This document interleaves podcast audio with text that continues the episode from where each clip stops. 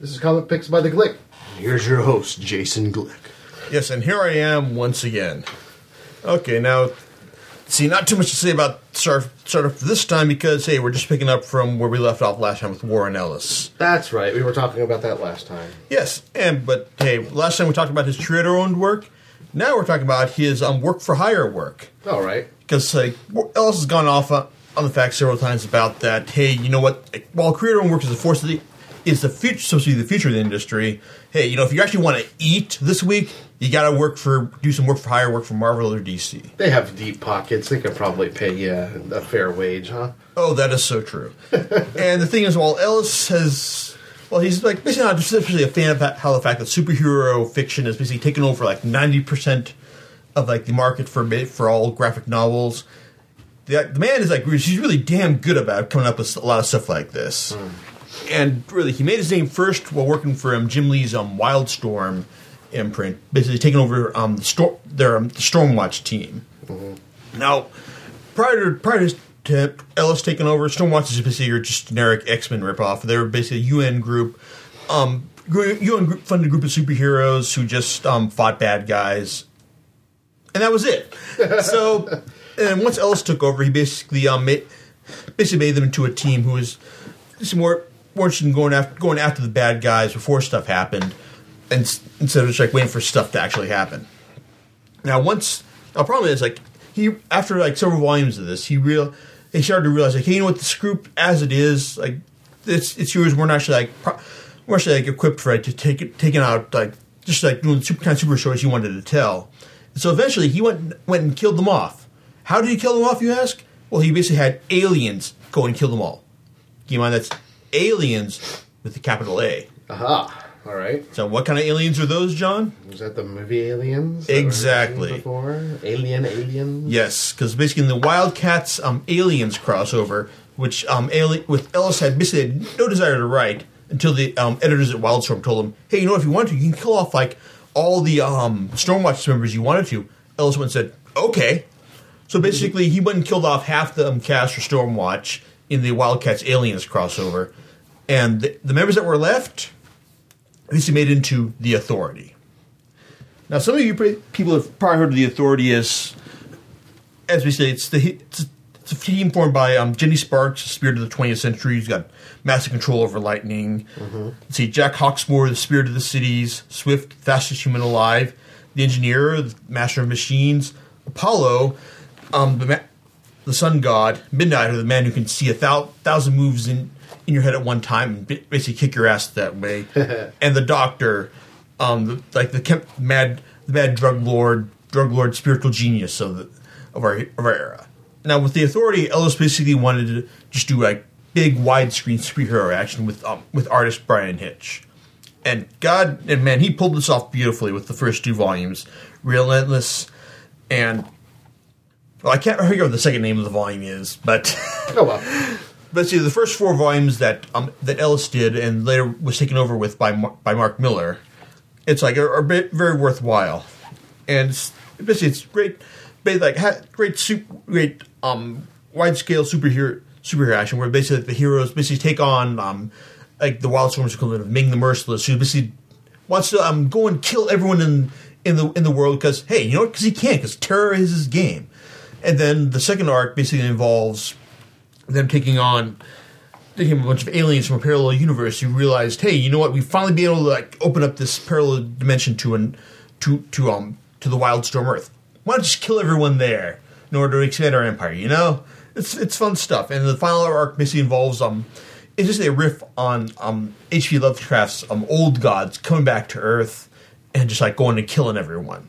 It's great stuff. And Mark Millar only like upped the game later on by basically, you know, just having the authority take on like the uh, going after the infrastructure rather than just like reacting to the threats. Gotcha. It's good stuff. And after that, well, like I said, Ellis imagined the authority as being his big farewell to superhero stories, where he basically figured like after this, you know, I can just go and doing creator own stuff for the rest of my life. That didn't work out quite quite so well, so basically he wound up working with Marvel later on. So And thanks to Marvel's deep pockets, he wound up um, telling lots of great superhero stories afterwards. See, lit, um, he, his, one of his first forays in the mainstream universe was um, was with Ultimate Fantastic Four volumes two and three, Doom and Endzone. Doom was basically the introduction of Ultimate Doctor Doom, which to be put it gently was a misfire. I mean, it's like he he, did, he has a great great handle on writing the um the, the um Ultimate Fantastic Four team as teenagers, but Doom, who just he imagines like a um as a just a, as a bitter as a bitter teenager um lashing out at the world just just doesn't click. I mean, it's like it's it he like Doom just doesn't seem as threatening or as imposing as he does in the regular Marvel universe, and it's not a bad story, but overall, like, you, it you think it could have done better.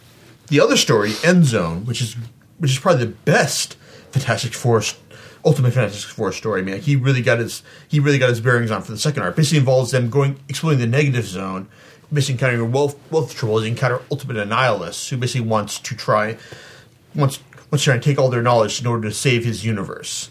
You know, like a lot of this concept else, else introduced in this arc were, were implemented later on in, subsequent stories he did for the Ultimate Marvel universe. It's great stuff. And it's it's a good sci-fi, all ages sci-fi story where the where the heroes basically go and go and explore a new strange strange world, and kind of like lots of people want to kill them, and then having to fight their way out of things. It's good stuff. Yeah. Now, Ellis is thought has also has a great big tech inclination. Okay. You know, as far as like you know, upgrading like humanity or it's like what things are going to be like in the future. I talked about this last week when he might mentioned his his masterpiece Transmetropolitan, and you figure with his big tech inclination, he'd be a great writer for for Iron Man, mm-hmm. and he was. All right. The problem is that the Iron Man arc he wrote, Extremis, took three years to be written. Oh wow. Yeah. See, the reason for that is because the artist he got, Adi, Adi Granov, who's done a lot of concept art for the Iron Man movie and a lot of covers for the series um, subsequently. He's also doing the um, Viva Las Vegas arc with um, Iron Man director Jon Favreau. But the problem is that arc has gone right off the rails schedule wise because Granov, well, he he can do covers like relatively quickly, but otherwise, the guy's slow as shit for um, doing a regular story arc All right. still, Extremis basically um, has as um, Ellis doing like a soft reboot of the series, basically like just doing Iron Man. You know the the Tony Stark you know. He's he used to he used to manufacture weapons, but now he's trying to like um, do right by the world. And Ellis's um, idea for the story is basically like after he's after this um this virus Extremis is stolen from from a government research lab, um and used to upgrade like a uh, an American militia ter- terrorist who's basically like going around wants to bring American values back to the way they used to be. Um, Iron Man has to use virus himself in order to upgrade himself the basic point where he is the Iron Man technology inside his own body, hmm. and the suit is basically just his armor. Wow. Yeah, it's a great it's a great story, and I it's I wish the series had gone on had had finished quicker because I, I don't know if if Ellis just signed on for the first six issues and that was it, but I would have liked to have seen him do more with this concept because while other writers seem to struggle with that, and it's a simple concept. I mean, like instead of with instead of like Iron Man being just being the armor, I mean like, now he is the computer, and the and the suit is just the armor. I mean, like, it's I would have liked to see Ellis um, develop this this theory more, but it, but that said, like the um, overall arc Extremis, highly recommended. Like if especially if, like the, if you like the Iron Man movie as well. All right. Yeah. So, well, well, Ellis has also been um, very upfront about what he does for work for hire. Like, you know, I'm just doing this because Marvel pays me to. One of the, the ideas that was pitched to him came to him came up after the um, Marvel's big Civil War crossover. One of the concepts he introduced was basically the fact that a lot of um, A-list Marvel villains are basically going to be um, employed to um, track down unregistered superheroes, like superheroes who basically hadn't registered their secret identity with the government and so they were the um they they're they're gonna be the new Thunderbolts team, basically this series of villains who are now quote unquote heroes working for the government. Now Ellis's um team very A list in terms of villains because like once like was it once like I hear the, I hear about the ideas people he wanted for this team. Like, it's great because basically it's Ellis writing up Norman Osborn, the Green Goblin, leading a leading a team of villains who consisted of, consisted of Venom, Bullseye, and a, another another um other villains like um like like um Penance or at least he was well Penance isn't really a villain. He's basically um dark speedball and yeah it's like he's a speedball was basically a goofy happy-go-lucky happy-go-lucky hero who is basically um implicated in the whole so impetus of the um, civil war crossover and basically became he became angsty and dark I'm just standing in the wrong line.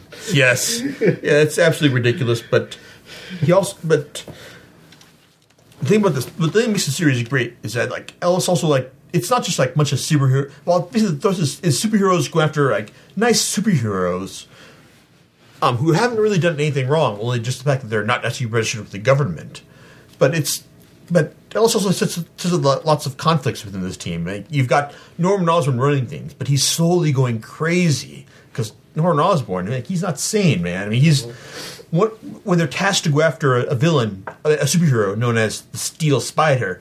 You know, oh, it's the Steel Spider, man. Steel Spider, man, Spider Man. Oh, I'm watching Spider Man. and it's like it's fun seeing him go crazy like that. But yeah. he's also got um, other factions working against him, like like other people who used to work within the old Thunderbolts team who are villains trying to become heroes, like Songbird and the, and the Radioactive Man. They're trying to like become be heroic in this situation. And then you've also got other characters like like Moonstone and the Swordsman who are basically just think um, Osborn is a dick and they want to just run the run the team themselves. Like lots of fun conflict within this series. And this first volume, Faith in the Monsters, really lives up to the, all the potential I was expecting from this from the series. And I'm looking forward to getting the the um, second volume um, Caged Angels, which is available in Marvel Premiere Edition hardcover, which I think is a ripoff. Mm-hmm. More on that later. but as soon as that volume comes out in softcover, I'm all over it like white on rice. Alrighty.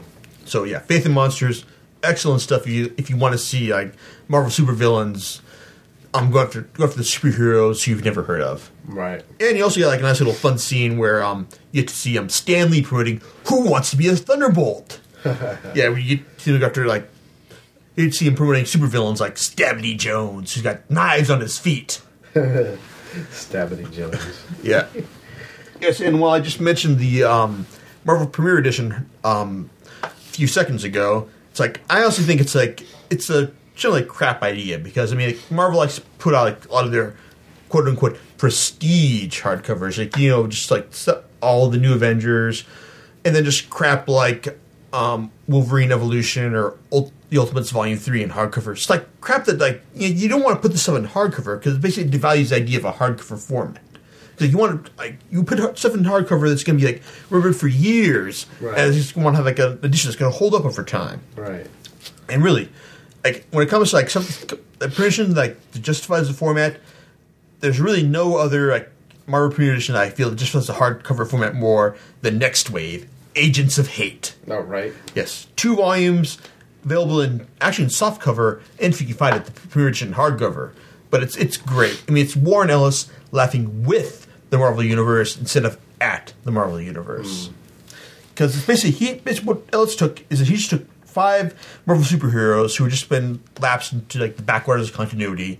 Yet um, Monica Rambeau, former um, leader of the Avengers, uh, Aaron Stack, the Machine Man. Let's see, um, see um, Tabitha, who was known as um, Boom Boom of the New, New Mutants, Elsa Bloodstone, um, who was a monster hunter, and another hero was known as simply known as the Captain, because well, all the crap superheroes that Marvel had, who were known as like Captain something or other, who weren't known as Captain America or Captain Marvel, the Captain, he was all those other superheroes, and he can't even remember his real name now. and so, what do they do? Well, you see, they used to work for um, Hate, the highest anti-terrorism effort until they found out that hate was some was suddenly bought out by uh, the Beyond Corporation, who was also formerly known as Silent, who was also a terrorist cell themselves.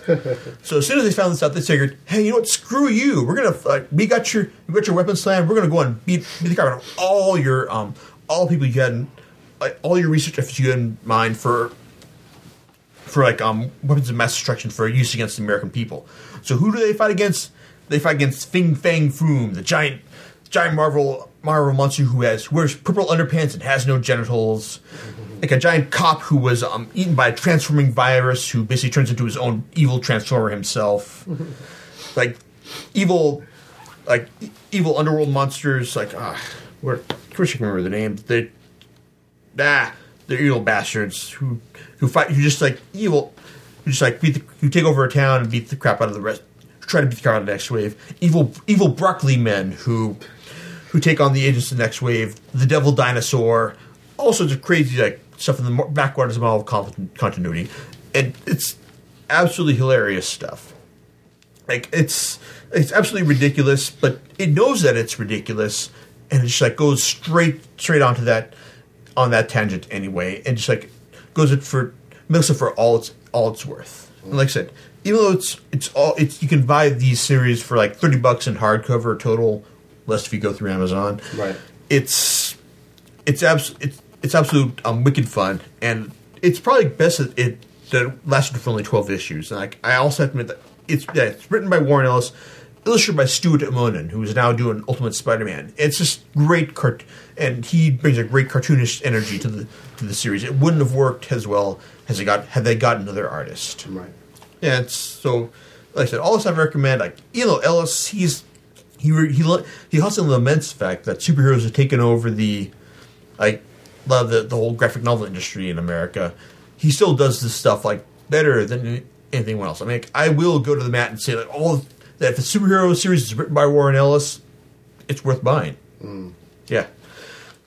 And on that note, go ahead, go ahead and call it a night. Until the next time for Comic Picks by the Glick. We'll see you next time.